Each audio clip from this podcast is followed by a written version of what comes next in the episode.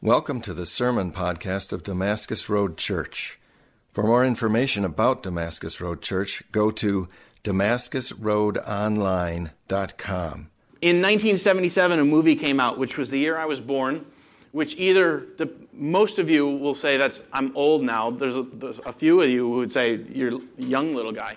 Um, in 1977, a movie came out called Oh God, starring George Burns, who uh, wasn't kind of an old guy at the time. He ended up, uh, the actor George Burns made it past 100 in real life. Um, so maybe the movie helped him in some sort. He played God in the movie. And it was interesting for me as a kid to watch it just to say, here's a take on God. This might be what God could be like in conversation. And it was, I think, a more normal take on God. George Burns has a quote that's because um, he cared about church and he cared about preaching, I guess. He said the secret to a good sermon is to have a good beginning and a good ending and to have those two as close together as possible. so, there's another uh, little bitty joke that said a Sunday school teacher asked the children just before she dismissed them uh, to go to church, Why is it necessary to be quiet in church? And Annie replied, Because people are sleeping. It gets at the question why do we do this? Why would we? Why would we give up a beautiful Sunday morning, especially in the summer in Wisconsin? Why would we take time out of our weekend to go to a place to sing songs, to listen to a message or a speech, or like however you look at that? Why would we carve that time out and sacrifice that time? Why would we carve time out of our week to meet with people in each other's houses and invite people over uh, for dinner or to hang out together, to be intentional in building relationships together? Why would we sacrifice our time to, to volunteer or to try and serve our community? What, what in the world would make us do that?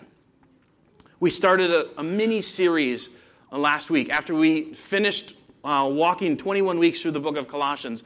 Last week, we started a mini series on who we are and what we do. And we're calling it Gospel Over Everything. And the idea was the gospel shapes everything about who we are, everything that we do. It isn't just a side uh, kind of important pillar, and then these other things are separate. Everything that we do should come out of what we believe the gospel is. And then from that and in that comes out worship and discipleship and mission. We're going to talk about worship specifically this morning. Last week, we said when it comes to the gospel, we don't, need, we don't feel like we need to create an answer. We don't feel like we need to get real creative and like have this really exquisite explanation of what the gospel is. The gospel, very simply in four words, is Jesus Christ is Lord. Our response to that, our response to that uh, changes who we are. We can either reject that or we can say, Yes, I believe that. And then if we say we believe it, our life should look different because of it. This morning, we're going to talk about worship. If we believe that Jesus Christ is Lord, as individuals and as a community, that we declare that, if we really embody that, worship should come out of that. Worship should be a response to the gospel, and we should live lives of it. And we give time on a Sunday morning to come together to worship, and we do it throughout the week. We're going to take a look uh, this morning at Jesus, at a time where, uh, right at the beginning of his ministry, if you're interested, if you have a Bible, you're going to find it in Luke 4. Um, Jesus is just beginning his ministry. Luke 2 tells about his birth um, and everything that happened around that. And then he's baptized by John. John is John the Baptist has been kind of sent by God to like prepare the way. There is somebody coming that has been talked about for hundreds and hundreds and hundreds of years who would rescue God's people who are in trouble. Somebody's coming, John says. And John sees Jesus and he says, That's the one. That's the one who's coming. This is the one we've been waiting for. You need to keep your eyes on him. I actually need to step back out of the picture so that you can focus on Jesus. John baptizes Jesus and is, is this picture of Jesus entering into ministry. And as he begins his ministry, his first thing isn't to stand up uh, in the temple. His first thing isn't to go on a, a healing mission. His first thing actually is to go out into the wilderness, to go out into the desert and be by himself. And in the desert, Satan comes and tempts him. Says, Jesus fast for 40 days. For 40 days, he has nothing probably but liquid. And at the end of 40 days, when he's physically weak, but I think spiritually really in tune, Satan comes to tempt him. And then there's, a, there's three different temptations that are recorded. We're going to read those this morning and then talk about specifically the second one.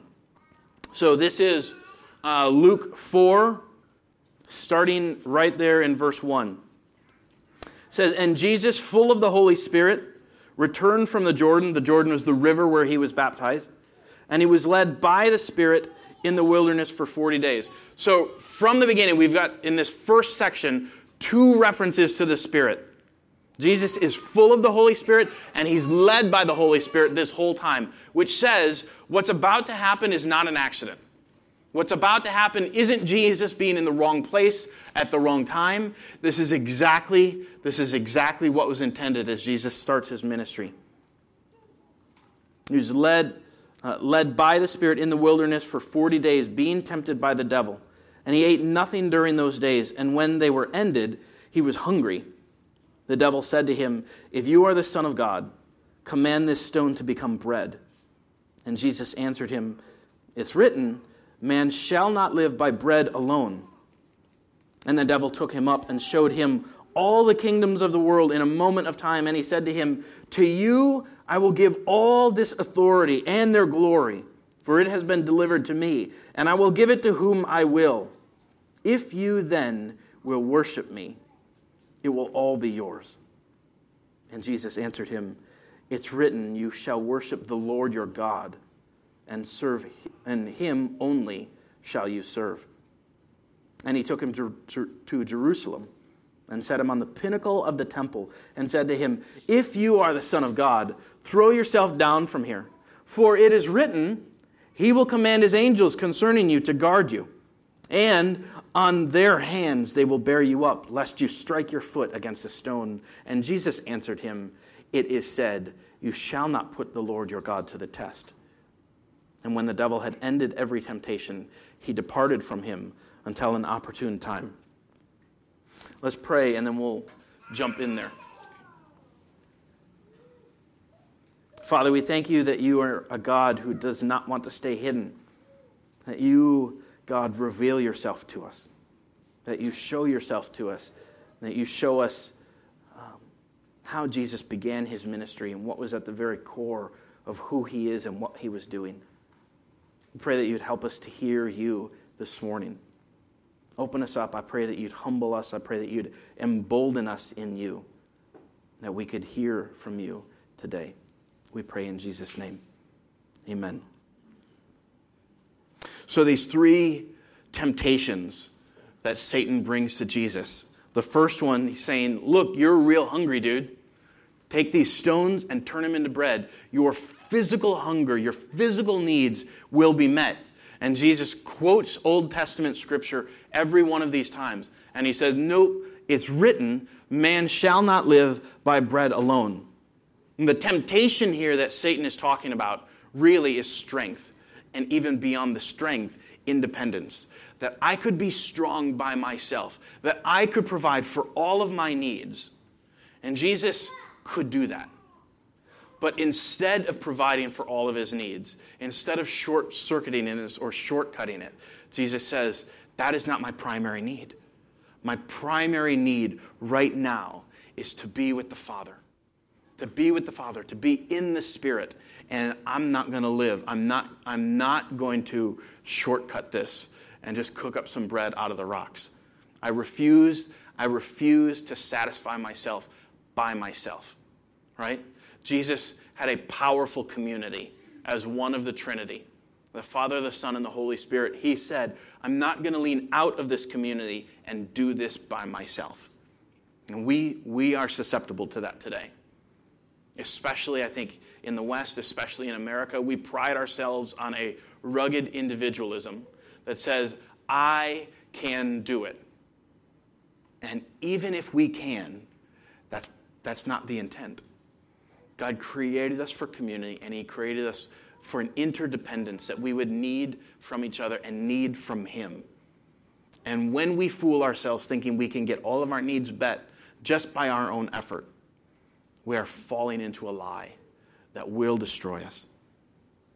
The third temptation, we're going to skip over number two right now. The third temptation is he takes him to the top of the temple, is a few hundred feet to the bottom, and he says, Jump, man.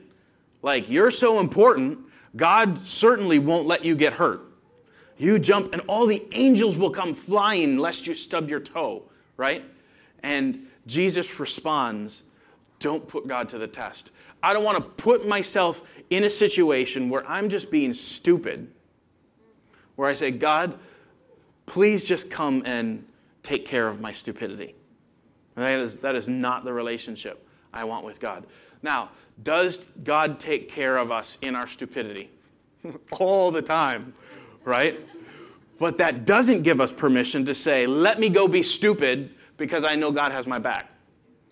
That's, that's not right.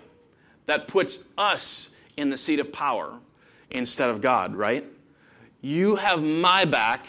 I know that I've got a really powerful ally. I'm going to live however I want. You'll protect me, right? And that's, that's a really tricky place to be in. That's going to get you hurt as well. The second temptation is this invitation to worship. Satan kind of shows Jesus the world. He says, Look at all the kingdoms, look at all the stuff. I will give you all the authority. I will give you all the power. I will give you all the glory if you worship me. And that's appealing. I want a name for myself. I want people to know me. I want people to respect me. I want people to think he's doing a good job. And Satan offers him that. But there's a couple things going on here. One, Jesus would eventually get all that, right? Jesus, by coming off of his throne on heaven, lowering self, himself, it says in Philippians 2, humbling himself even to the point of death, then, then God gave him a name above all names, the name of Jesus. Every knee shall bow, right? Jesus gets the authority after walking through this life without sin, after dying without sin, after rising and conquering sin and death. He gets the power, he gets the authority. The temptation here that Satan is offering him, you get to do it without struggle, you get to do it without pain. You can have all of this and comfort too. And Jesus says, There's something going on that is not right. This is a shortcutting of what needs to happen because Jesus knew it wasn't all about him. Jesus was on a mission, a rescue mission that included us. And if he had settled for all of the power without any of the sacrifice, we wouldn't be here this morning. We wouldn't be in a community. We wouldn't be welcome in his presence. He would still have the glory, he would still have the power, but we wouldn't be a part of that. And Jesus said, I don't want that. It's interesting, too, that the devil is a liar. And when the devil says, I'll give you all of this, it's actually an empty promise. The devil makes things look really good so that we get enticed. And then he doesn't deliver. And then he doesn't give us what he promised. Things can seem really good in the short uh, term, but, but they never, they never hold up to the promise. The devil is a liar. The devil is a deceiver. And even in the face of Jesus, he's lying to him. I can give you all this. No, you can't. No, you can't. And it's never that easy. It comes with a cost, it comes with a sacrifice. Jesus says, Worship the Lord your God and serve him only. Now, Jesus again says, It's not just about me, it's about all of God the Trinity. I worship the Father, the Son, the Holy Spirit. Jesus is part of it. it. says, I'm not in my human life, I'm not going to give reverence and, and look for the glory just in myself. That's not what I'm going to go and take. And Jesus, when he does this, he's quoting Deuteronomy 6, which uh, in Jesus' day was one of the most famous passages in the Old Testament. Deuteronomy 6, in verse 4, it starts what they called the Shema, which was uh, on every one of their doorposts. And it says, Hear, O Israel, the Lord our God, the Lord is one. Worship the Lord your God with all your heart and all your soul and all your mind and all your strength. And then a little, a few verses after that, it's these verses that Jesus quotes when he says, Fear God only. Fear God only. So, in the New Testament, Jesus says, Worship the Lord your God and serve him only. And he's quoting a passage, and he's not getting it wrong, but he's showing us the depth of what it says in Deuteronomy 6 when it says, Fear the Lord your God and serve him only. Fear and worship are connected. Fear not of some like cosmic tyrant that you is so unpredictable you don't know what's going to happen and you need to live just cowering and you lose yourself in the process and you become less of a person in the process you become more of a worm or a bug right fear that jesus is talking about is a holy reverence a respect and an awe and he says fear the lord your god and serve him only that says I will not serve anybody else in front of God. Nothing gets in the way between me and God. What do you worship? The temptation wasn't just for Jesus, the temptation is still alive and active today. If you are being tempted, you are normal. If you're being tempted, that doesn't mean you're failing oftentimes, actually, I think it might mean you're getting something right. Because if you just, if you're not paying attention to God, if you're doing your own thing and you don't feel anything about it, I think the devil might look at you and say, My work is done. I don't need to spend any more energy here. But if your heart starts to get tuned to the song of Jesus, if your life starts to look more like His, if you start living, following Him, and with Him, I think the devil raises his radar on you and says, Whoa, that, that I care about. I want to shut that down. And when He brings temptation your way, you could, in some sort of, don't get messed up in this, but you could almost look at it like a badge of honor. Say, wow, you find me worthy of temptation? Have at it, because I've got one who's stronger than you. I don't have to submit to that anymore. And you keep, you keep walking with Jesus. The temptation that Satan has here is what do you worship? It's a power grab. What do you aim for? What do you go after? What are your goals in life? What do you, what do you bend your calendar around? What do you really, really, really desire? What are your goals? And it's the word for it is idolatry. To set something up on an altar, to set something up to be worshiped that doesn't, doesn't belong there. Could be a good thing, but it doesn't belong in a place of worship. And all, all kinds of things can become idols. Work can become an idol. Like you would you climb up the corporate ladder, that that becomes the goal of your life. That becomes an idol, that becomes something you worship. Status can become an idol. Status can be what people think of me, can be what I worship. And then the only thing that matters is what people think. And, and if people think I'm doing a good job, then I must be doing a good job. If people think I'm doing a good job, then I must be really great. And if people think I'm doing a bad job, then I feel really bad about myself because I'm worshiping my status. I'm worshiping, I'm, I'm worshiping who I think I should be. We worship stuff. Like stuff becomes the stuff we chase after. If I could only have this, then I'd be happy. If I could only have this and this and this and this and this. And that stuff isn't necessarily bad. A lot of times, God loves to just bless us and say, I would love you to enjoy this.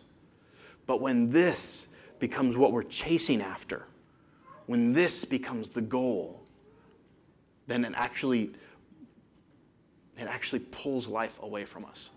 we start to worship that.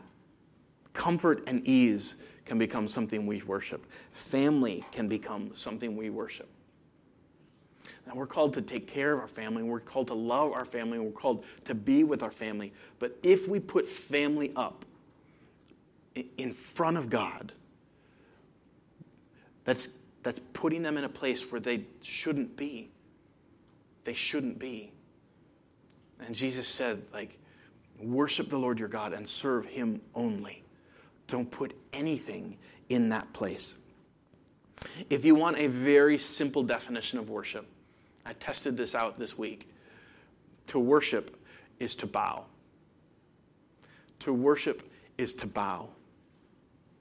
And you see this, you see this throughout the pages of the Bible, in the Old Testament and the New Testament. The Old Testament has this word called shakah. And it literally means to bow, to prostrate oneself, to lie on your face in front of something, to fall down flat. And it shows up, it gets translated into English worship a lot of the times. It shows up like with Abraham and Isaac when he's taking Isaac to the mountain to sacrifice him to God, which God eventually says, don't do it. But he's saying, you guys stay here to his servants.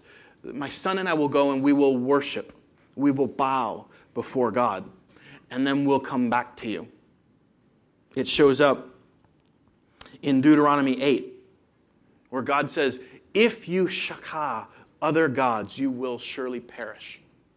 If you bow to other gods, you will surely perish. If you worship other gods, they cannot deliver life. All they can deliver is emptiness. And you will lose your life in worshiping them. You see this idea of bowing of worship in Shadrach, Meshach, uh, and Abednego. In Daniel, these three young men who are told to bow before the king, this in, incredible statue of the king, and if you don't bow, you go into the furnace. And they stand up. And they say, We won't bow to anybody but God.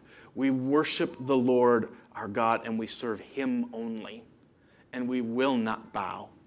We will not bow. And they go into the furnace. And this is an example of not being stupid. This is an example of worshiping only God, and He protects them. And they make it out of the furnace alive.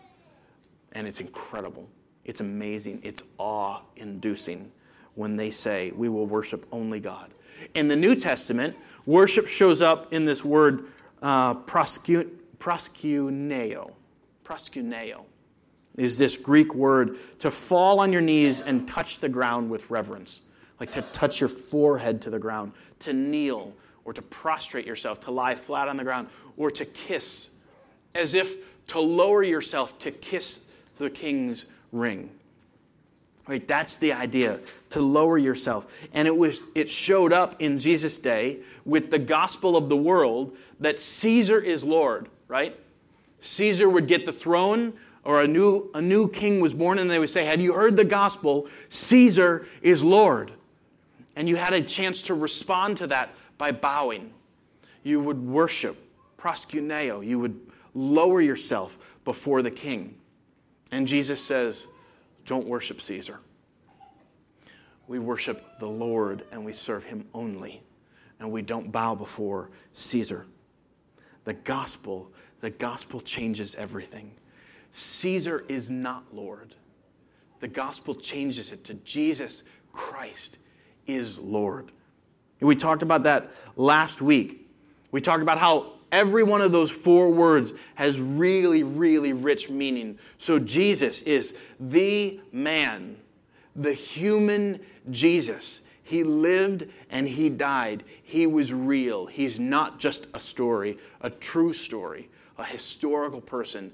Jesus lived. The Christ is um, the anointed one, the Messiah, the Savior, the rescuer, the one who would come from God to rescue his people, to give himself as a ransom for many. And a lot of people thought that the Christ or the Messiah would come in power and in authority and get to the throne on a human level.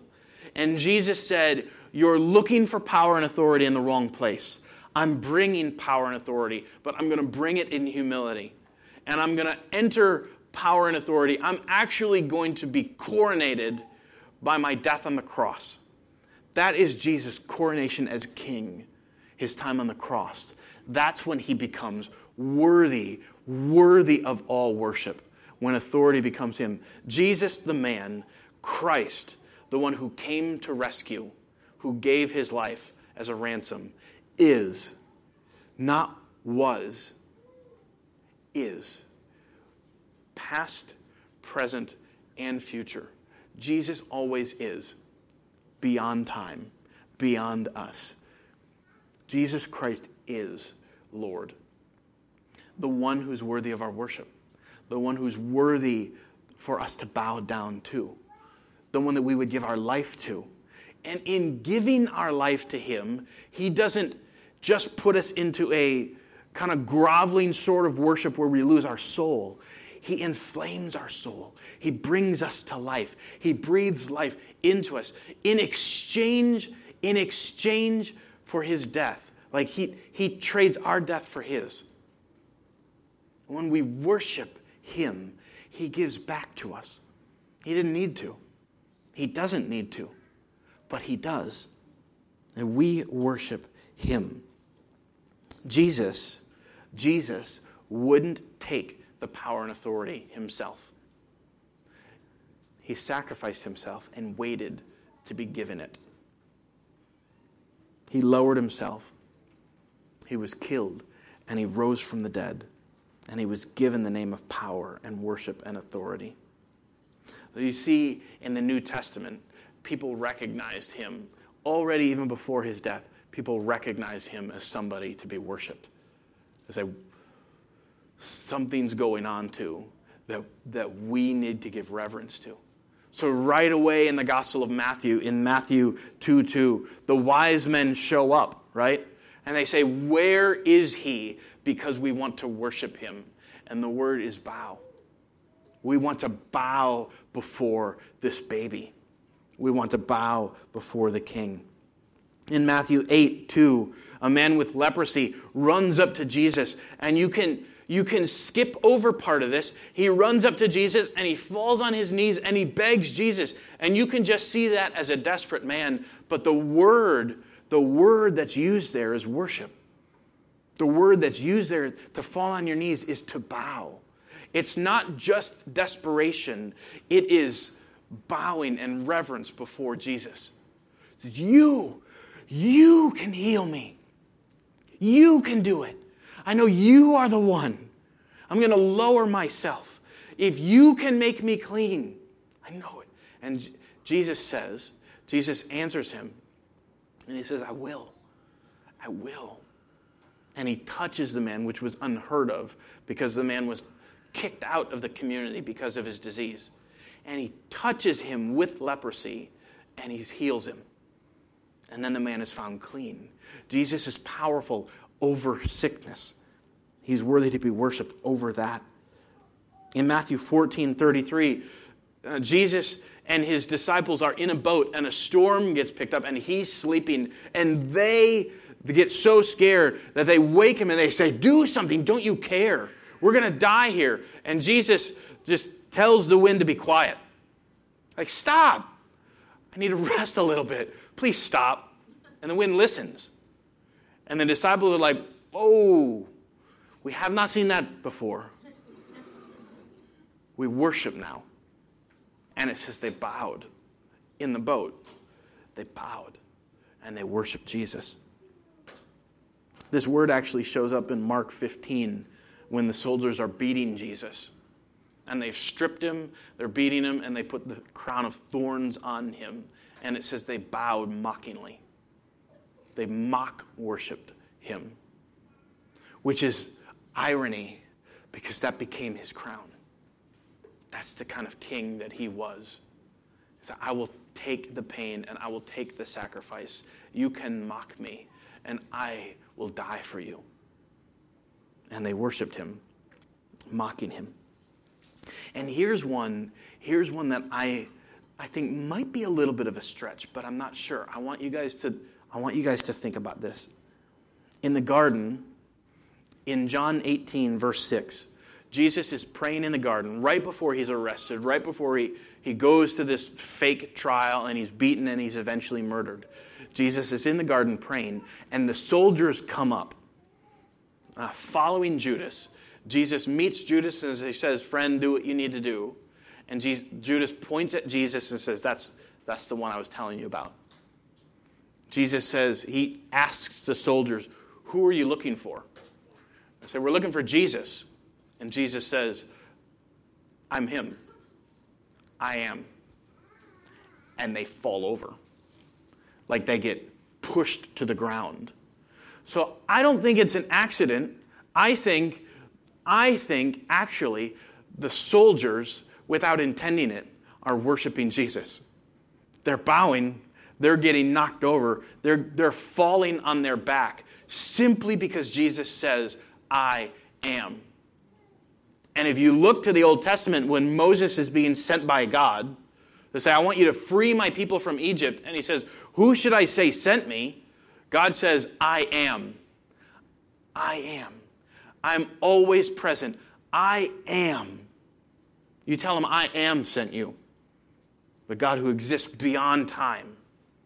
And they soldiers show up in the garden and say, We're looking for Jesus. And Jesus says, I am. And they fall over. And I think it's involuntary worship, which I love.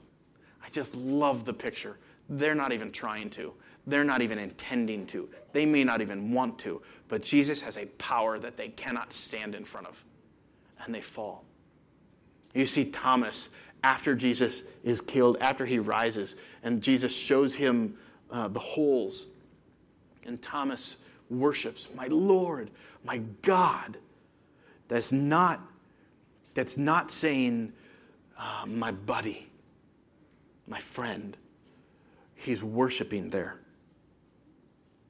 People fall over in front of Jesus and they worship. Jesus Christ is Lord. And when we respond and we say, Yes, I believe that. Yes, I affirm that. Yes, I want to proclaim that something happens in us and we find ourselves in the place of worship. We worship. So, why do we worship God? We worship Him for who He is and for what He does, for His character and for His action. Not just because He's good to us, but because He's worthy. And not just because He's worthy, but He's also good to us. And we can worship. We, we get to worship and be in relationship with him. This passage that Noah read this morning in First Chronicles, I just love it. First Chronicles 16, starting in 23. Sing to the Lord, all the earth. That's us, that's every person on the planet. And that's he even starts calling out nature. Sing God's song. Sing to the Lord, all the earth. Tell of his salvation from day to day. Declare his glory among the nations, his marvelous works among all the peoples. For great is the Lord, and greatly to be praised. And he is to be feared above all gods. For all the gods, for all the gods of the people are worthless idols, but the Lord made the heavens. Splendor and majesty are before him. Strength and joy are in his place. Ascribe to the Lord, O families of the peoples. Ascribe to the Lord glory and strength. Ascribe to the Lord glory, due his name. Bring an offering and come before him. Worship the Lord in the splendor of the holiness. Tremble before him, all the earth. Yes, the earth is established. It shall never be moved. Let the heavens be glad. Let the earth rejoice. Let them say among the nations, The Lord reigns. Like God is worthy of worship. His character is beyond anything.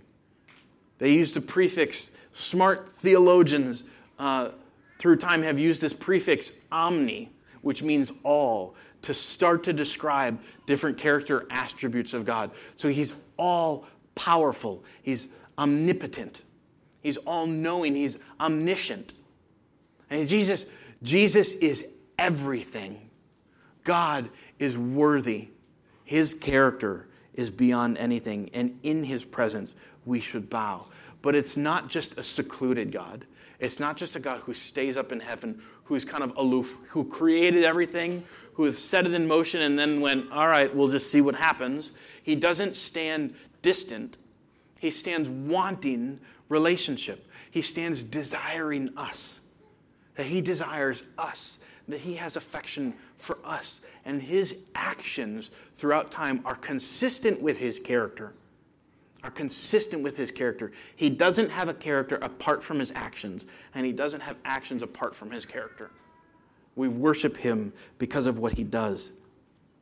Past, present, and future. Over and over and over in the Bible, it says, remember. Remember. God says uh, to the Hebrews as he takes them out of Egypt, as he frees them from slavery, he says, When you get to the place where I'm bringing you, don't fail to remember me. Don't forget where you came from. Don't forget that this isn't about you and how strong you are. This is about what I did for you. You stay in me, you stay connected to me. You don't, don't, don't forget. Remember. If you have a relationship with Jesus this morning, you have a past, and you should not forget your past. You should not forget the place where Jesus picked you up, where he met you, where he said, I see where you are, and I love you as you are. You can remember your past without feeling shame anymore. Jesus took the shame. He cast the shame away. You can remember your past without feeling condemnation anymore. But don't forget. Because what happens when we forget is we start to feel like, I don't need to worship anything. I'm doing pretty good on my own. I don't need to worship God. I'm doing pretty good all by myself. And when we remember, when we remember our brokenness, and we see it in Jesus now as healing, that's, that's powerful. And we worship. If you're walking with Jesus right now today, where are you? Where has He placed you? What is He doing in your life? And that doesn't mean that all the pieces are coming together in a place of comfort or peace, like worldly peace. But He's doing things in you. He's not done with you. He loves you. He's crazy about you, but He's not done with you. He continues to move you forward and He continues to work in you. What is He doing right now? And how would that call you to worship Him? And where are you going? What future, what future does He have in mind for you? We can talk about the end of all things when He when he restores all things and we're part of the things that are being restored that one day i will stand restored completely. And one day you will stand completely restored. And one day this world will be completely restored. One day, complete restoration. And yet, even now, the restoration has begun. Even now, hearts are being healed. People, people and relationships are finding healing. From the brokenness, God is healing, and He's doing that. He will continue to do that into the future. And we worship we worship. Know that you are invited. Know that this is not coercion, this is not manipulation. That you are invited into the presence of God. And then at one level, it demands your worship. It demands that you set everything else down. Say, I won't chase after that anymore. I won't give that my number one anymore. God gets the place of glory.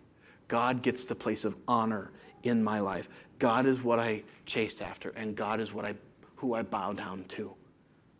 The invitation is for everybody, is for all. But the invitation is for your all. Come with everything you have.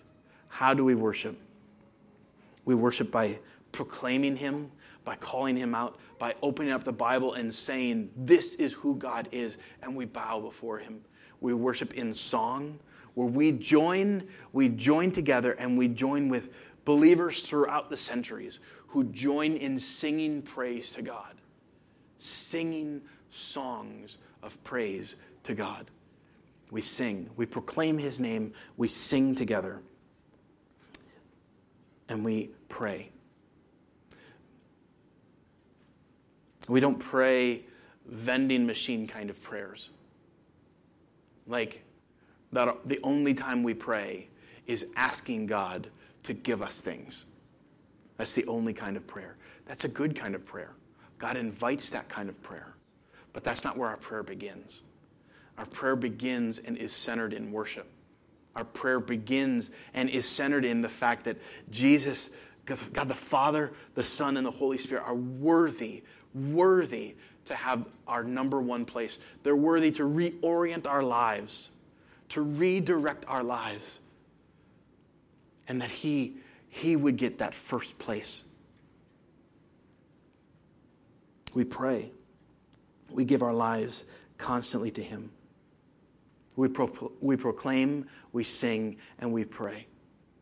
There are actions involved with this. It's not just an emotional alignment, right?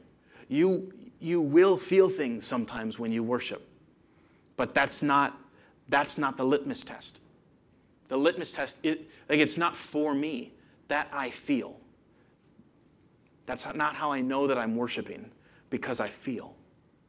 I worship because I'm giving my all. Feelings come and go. Feelings come and go. It's also a lifestyle that I would give, I would do these things. I would, I would uh, come together to sing. I would proclaim and be taught and teach others. And I would pray with others and worship God in prayer. But I, I would do these things, but I also kind of do this in a lifestyle. Romans 12:1 says, "Offer your bodies as a living sacrifice." Like I continually bow down. I continually give my life in every aspect of my life. If there's something that is getting set up or propped up between me and God, I look to remove those things. We worship. And there is just a little bit of a warning, lest we come kind of half hearted. In the Old Testament uh, minor prophet Malachi, God has a harsh word for his people. And he says, like, I'm your father, but you don't treat me with any kind of respect. I'm your God, but you don't worship me. And people are like, wow, we're doing all this stuff for you. We're like, we worship. And God basically says to them, I would rather you close your doors than keep worshiping the way you are. I would rather you shut this thing down than come half hearted. I am not interested, God says, in half hearted worship. That really is not worship at all.